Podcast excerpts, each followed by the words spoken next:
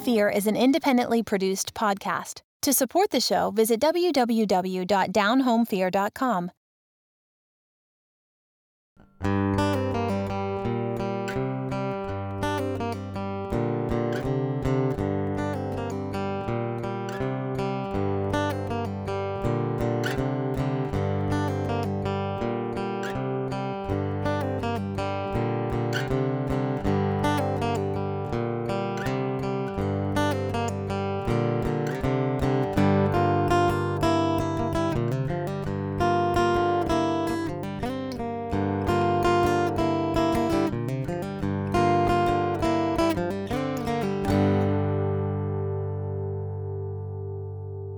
Hello, and welcome to Down Home Fear, a podcast where we explore true crimes and strange happenings of the American South. My name is Keegan, and this is episode 15. Like many other people, I think, I first learned of today's story because of a movie. A movie that starred the comedian slash musician Jack Black, and that was directed by Richard Linklater who some of you may know as having been behind a bunch of great stoner and art house movies, including Dazed and Confused and the adaptation of A Scanner Darkly. Some may say that Linklater and Black were an unlikely duo to spearhead a true crime film. The 2011 film, simply titled Bernie, was a biopic about the strange relationship between a charismatic funeral director named Bernie Tiede and a wealthy, famously callous old widow named Marjorie Nugent. What started as an unlikely but close friendship became strained over the years, and in the fall of 1996, an objectively minor argument ended with Bernie shooting Marjorie four times in the back and stuffing her in a freezer. More on that in just a little bit.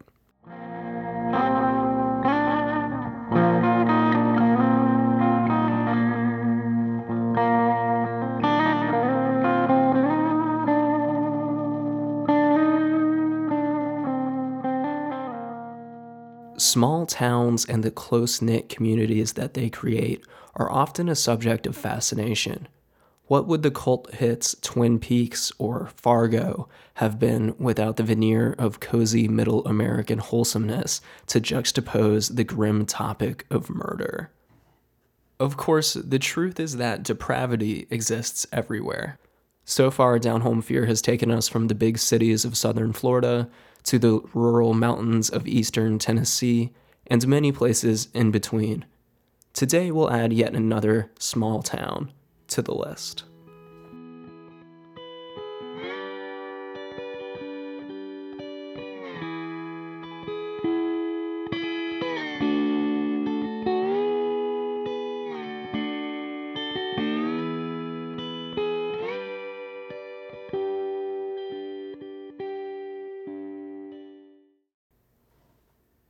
Carthage, Texas, a town with a population of just 6,000.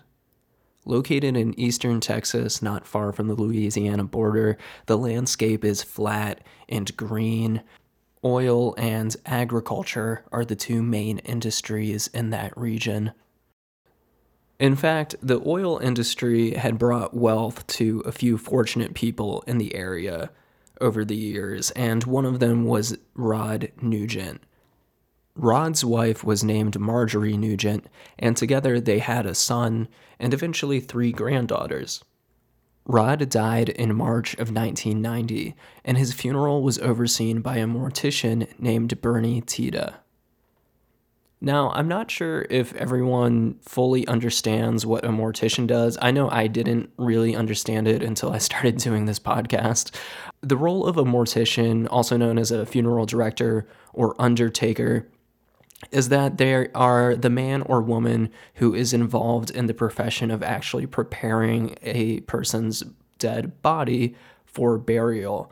They perform a variety of tasks, often including embalming, burial, cremation, and actually planning and making the arrangements for a person's funeral ceremony.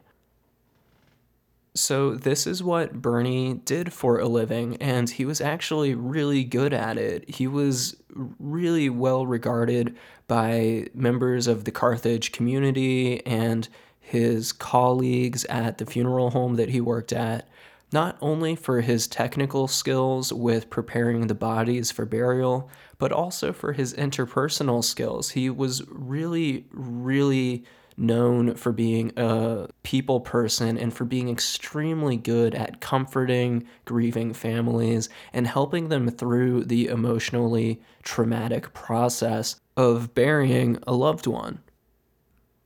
Bernie was not originally from Carthage, Texas.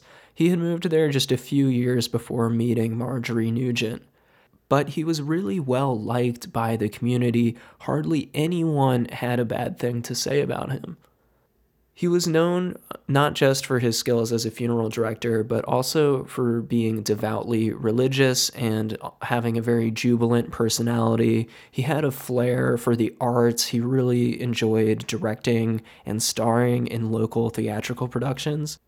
He also enjoyed singing in church and things like that. So, the newly widowed Marjorie Nugent first met Bernie Tiede at her husband's funeral. They met again a few days later when Bernie stopped by her home, which was a large ranch style 10,000 square foot mansion on the edge of town. Remember that Marjorie and her husband were very, very wealthy. Bernie said that he just meant to check on her and see if she needed any help with anything around the house. This was common for him to do for families that he had provided funeral services for. But very surprisingly, Marjorie and Bernie struck up a friendship and quickly became almost inseparable friends. Why was this surprising? Well, for one thing, Marjorie was 74 years old when she met Bernie. Bernie, on the other hand, was in his early 30s. Not to mention, Marjorie was a very intense person. In fact, she was known for being cold and waspish. And this is a direct contrast to Bernie's bubbly, flamboyant personality beyond just being intense and cold, Marjorie was known for being downright mean as well. She was known around town for having a very fierce temper and lashing out at people.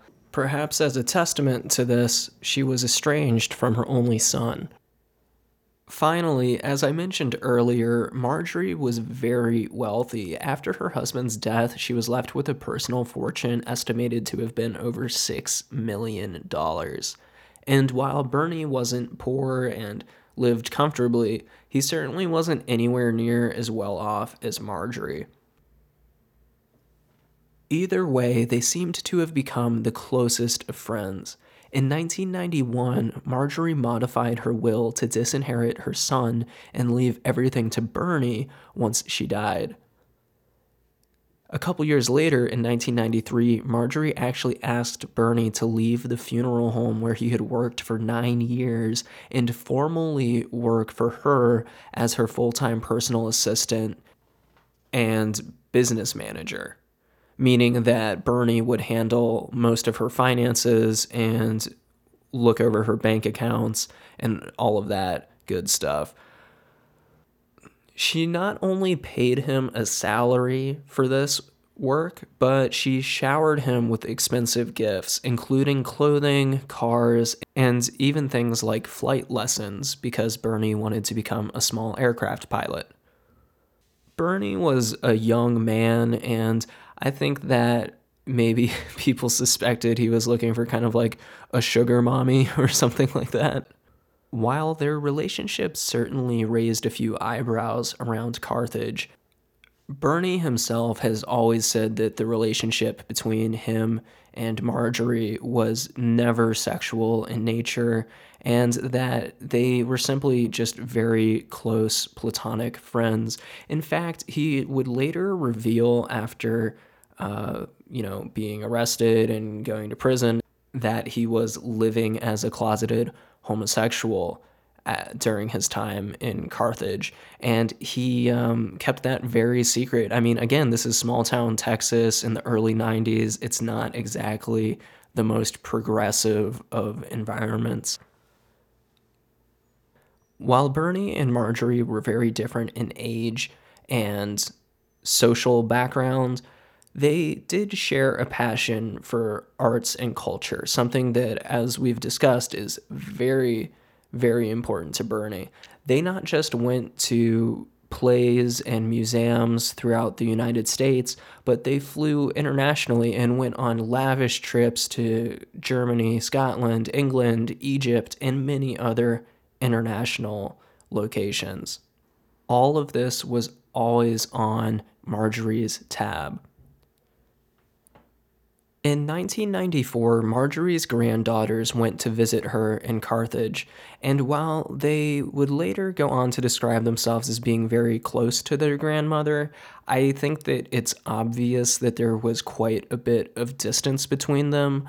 I mean, their own father was estranged from her, and pretty much across the board, even people who seem to have somewhat liked Marjorie said that she was a very kind of like vicious mean woman. I mean, that's that's just the the um, reality. Anyhow, in interviews that you see with the granddaughters these days, they always try to portray their grandmother as having been very warm and loving and friendly, and that just doesn't seem anything like the sort of description that anyone else has to say about her. Regardless, they say that they went to visit her sometime during 1994. And when they went to the house, they knocked on the door, and it took Marjorie a while to answer. And when she did finally open the door, she did not recognize the granddaughters. And she demanded that they get off her property. And they spoke with her for a little bit convinced her to let them inside the house. And when they did go inside, they saw framed photos of Bernie all throughout the house. And they also noticed that all of the photographs of their grandfather, Rod, had been taken down.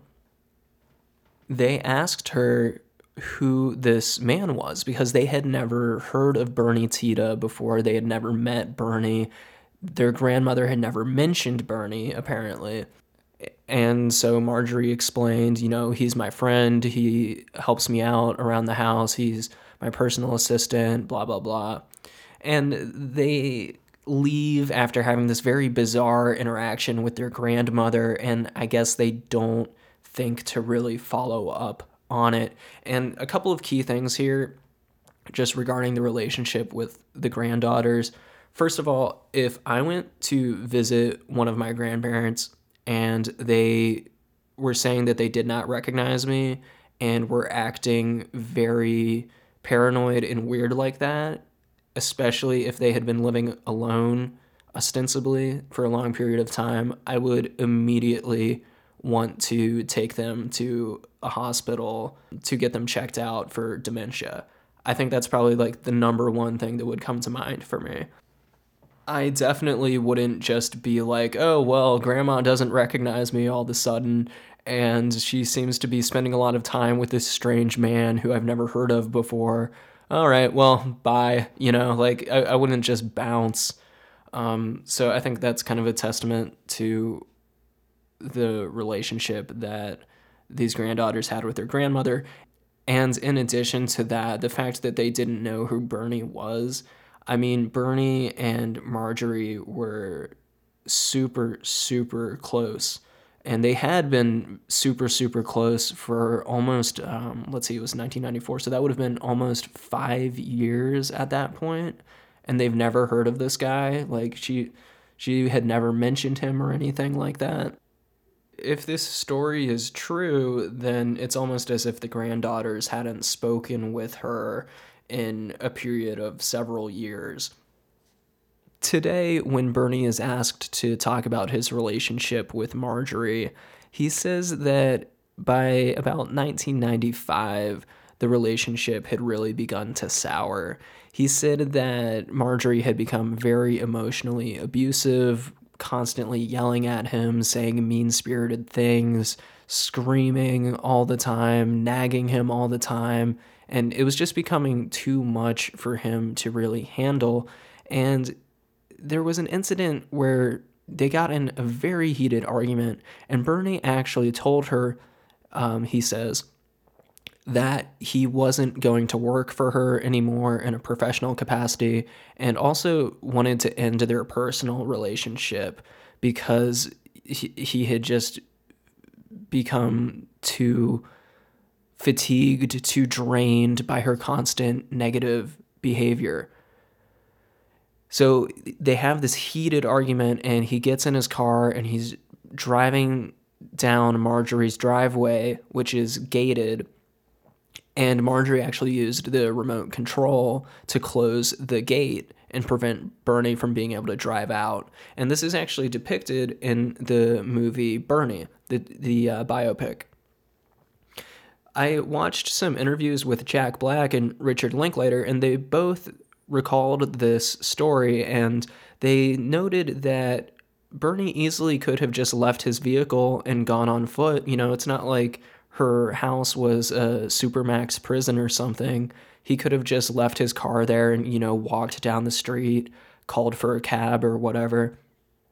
But he he didn't. He he had a very very codependent relationship with Marjorie Nugent and it would ultimately be his downfall.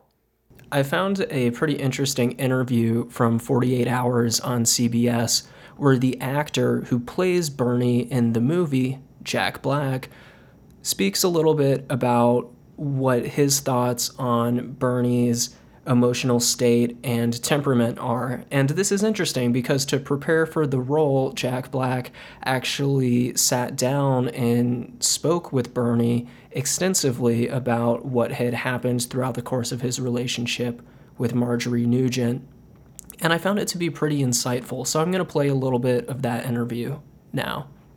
The thing about playing Bernie is that uh, he's lovable and it's really important to Bernie that he be loved. You know, he loves people, and he and he doesn't he doesn't want anyone to to dislike him.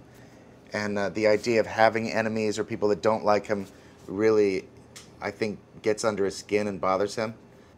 And I think that was part of his his relationship with Marjorie is he, he didn't want to have someone like Marjorie hate him. So he was super kind, maybe to a fault. He was so kind that maybe he had a problem letting out his anger when he had it. If he had resentment, he would never let it out. He would be nice and sweet and he would kind of keep that tucked away and pressure would build. He needed a, a release valve, I think, that he doesn't really have of being an ass sometimes just to let off some steam. As Black says in the end of that interview, Perhaps a safe release valve is exactly what Bernie needed all those years working for and attempting to be a friend for Marjorie Nugent. But it's something that unfortunately he just didn't have. On November 19th, 1996, around 10 o'clock a.m., Bernie goes over to Marjorie's house to pick her up so they can go to a restaurant together. Bernie recalls that he got in a pretty minor argument with Marjorie. He says that he was walking out the door to the garage so he could get the car started, and Marjorie was just nagging at him. Here's a clip of Bernie talking about what happened that day in a interview that he did for a local news station called KLTV 7 in Texas. I don't know exactly what caused that morning to happen. Uh, I called her and I said, uh, We're going to Longview. Uh, I, am going to run to take my, my clothes to the cleaners. Uh, would you like to ride with me? We'll go to Hunan's and eat some Chinese food. And she said, uh, Yeah. And um, so I went out there to, to go and pick her up. And I don't know. It was just uh, she was starting nagging at me. It's about something, and I don't know really. Uh, um, how how that felt, but it, it felt like that because it was really. Um, I got scared. Know, I got scared, and um, I I, uh, I didn't know what to do. Yeah. He kind of glosses over the actual shooting, but what happened is he took a 22 caliber rifle that Marjorie kept around the house for shooting armadillos and crows and other just pests in her backyard. And he shot her four times in the back. He claims that this all happened in a sort of dissociative state which we'll get into in just a little bit. Instead of calling 911, he actually dragged Marjorie back into the house and wrapped her up in a blanket and stuffed her into a large freezer that was kept in a walk in pantry. So he kept her there in the freezer for nine months and proceeded to go about his life the same way he always had. He continued using Marjorie's money to pay her bills because she'd given him full access to all of her bank accounts. And he also used it to buy himself various items. And we're not talking about small purchases here, we're talking literally millions of dollars of Marjorie Nugent's fortune that he spent. He rationalized this behavior by recalling a conversation where Marjorie once told him that she wanted him to enjoy the money that she'd given him, and by assuming that she wouldn't have given him access to her bank accounts if she didn't want him to use that money as well. He invested in local businesses. He even bought cars for people. He pumped a lot of Marjorie's money back into the community of Carthage, Texas, which I think is really interesting. It's almost like he was maybe trying to atone for what he had done by doing something positive with the money that he was effectively stealing people didn't really ask too many questions for a while about what had happened to Marjorie. Marjorie did not have many friends, and her family was quite distant from her. So it took a while for people to notice that something was amiss. When people would ask Bernie about where Marjorie Nugent was, he would use a variety of excuses, saying that oh, well, she's been ill lately, so she's been at the hospital a lot, or oh, she's at home, you know, just taking a nap. Sorry, she can't speak with you right now. She can't come to the phone right now. She has Alzheimer's. She is not lucid, etc., etc. And eventually, Marjorie's cousin, one of the few people who she was somewhat close with, caught on to what Bernie was doing. On August 18th, 1997, nine months since Marjorie had been stuffed into the freezer, the Nugent family finally called the cops, and the local sheriff, Nugent's son, and one of the granddaughters went to the property for a wellness check. They searched all through the house and couldn't find her, but then the granddaughter says that she remembered something that Marjorie used to say about storing food in the freezer before leaving for long trips. And so she went to see if there was any food that she had placed there, thinking, well, maybe she had gone on a long vacation, and we'll know that by seeing if she put any food in the freezer. This was a very large freezer. Um, based off of photos I've seen of it, it was probably about six feet wide by maybe four to five feet tall. It was like one of those big freezers that you would probably normally see in someone's garage, um, but she kept it inside in the pantry. And when the granddaughter went and opened the lid on the top of this freezer, she looked in and she saw the top of her grandmother's head, just kind of packed in along with the different frozen dinners and frozen vegetables and other stuff that Bernie had buried her with to cover her up. I can only imagine how terrifying this must have been for the granddaughter. It's like something out of a horror movie.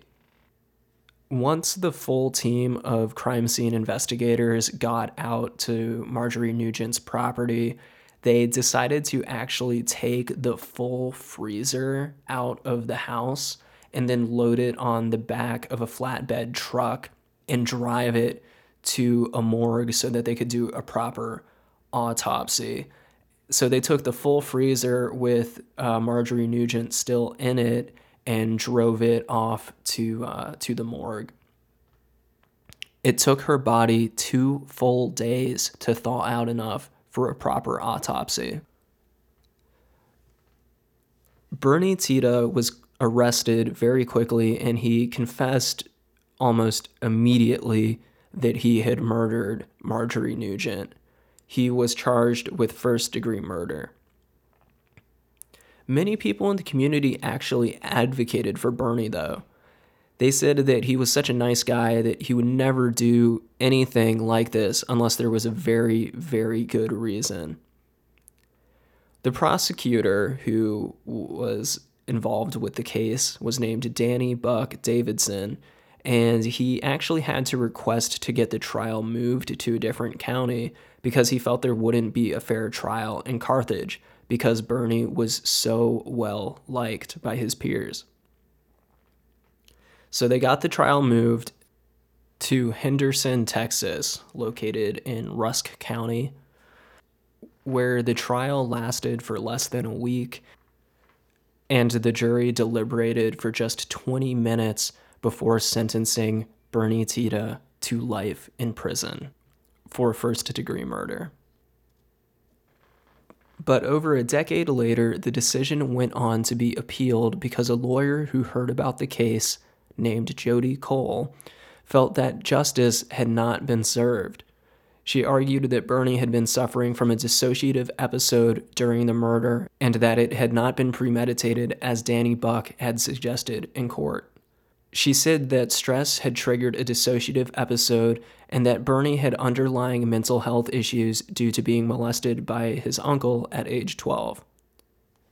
If you've never heard of a dissociative episode before, it's a psychological phenomenon where a person becomes detached from reality. In some cases, it can involve an amnesia component where the individual simply cannot recall events that happened to them during a certain time and it's definitely not like some made up pseudoscience bullshit. Like, it's definitely a real thing. Dissociative episodes are sometimes associated with uh, post traumatic stress disorder and other disorders of that nature. That was a highly simplified explanation of dissociative episodes. It's a very, very complicated phenomenon and I could probably do like a full two hour episode on it. On May 6th, 2014, a new sentencing trial was ordered and Bernie was temporarily released from prison. During the time that he was released from prison, Bernie actually lived in Austin, Texas, with the filmmaker Richard Linklater, who had directed the movie based off of his life. In April 2016, Bernie's new sentencing trial began in Henderson, Texas. He was still too popular for his trial to be in Carthage. Richard Linklater actually took the stand in defense of Bernie, as did others. At this point, Bernie had already spent 16 years in prison. The key thing here was that the defense wanted to paint Bernie's crime as having been caused by a dissociative state brought on by an abusive relationship with Marjorie and childhood trauma and other mental health issues. The prosecutors, however, during the new sentencing trial painted a very compelling argument that Bernie had not just taken advantage of his relationship with Marjorie, but that he had actually actively forged documents and stolen millions of dollars from her over the years leading up to and after her murder. They had a bunch of different examples of documents that Bernie had forged, stealing, you know, hundreds and hundreds of thousands of dollars from Marjorie.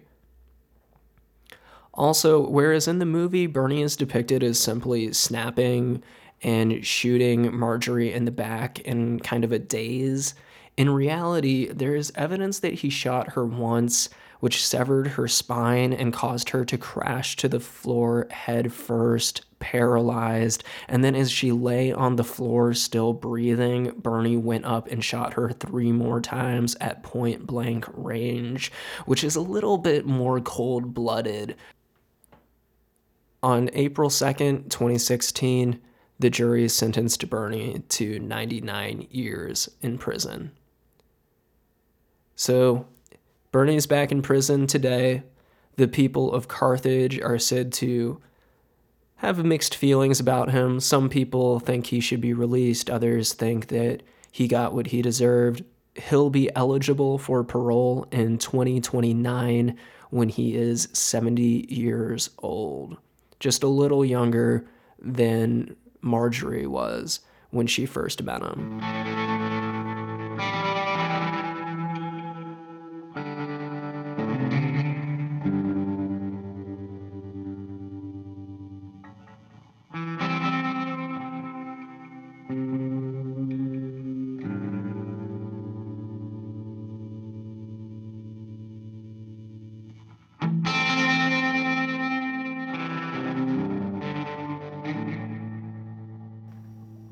Bernie Tiede has definitely made some bad choices in his life. But I don't think he should be locked up until he dies. He seems like the sort of guy who could get out and do really great work, maybe with rehabilitating other fellow offenders. He doesn't seem like a danger to society. And I feel bad for him. I really do. I hope that he gets out. I hope that he gets a chance to redeem himself and contribute to society once again.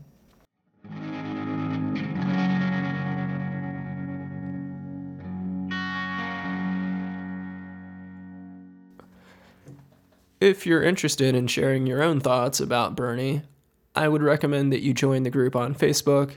Search Down Home Fear Podcast in the Facebook search bar, and it will come up. You can also tweet at me at Down Home Fear. You can email me by sending an email to downhomefear at gmail.com. Down Home Fear is an independently produced show, which means that I pay for everything and do everything related to the podcast. If you want to help me keep the show running, check out downhomefear.com, where you can find a page where you can, uh, you know, make a donation to support the show. You uh, you can also find other bonus material for past episodes on there. So again, that's www.downhomefear.com. Some exciting news for you. I've been working on merch, so we will have some cool stickers available on the website sometime, hopefully in the near future. I've got a couple of designs that I've been working on, and I think they're kind of cool. More details about that will be forthcoming over the next few weeks. My name is Keegan. This has been another installment of Down Home Fear. Thank you for joining me.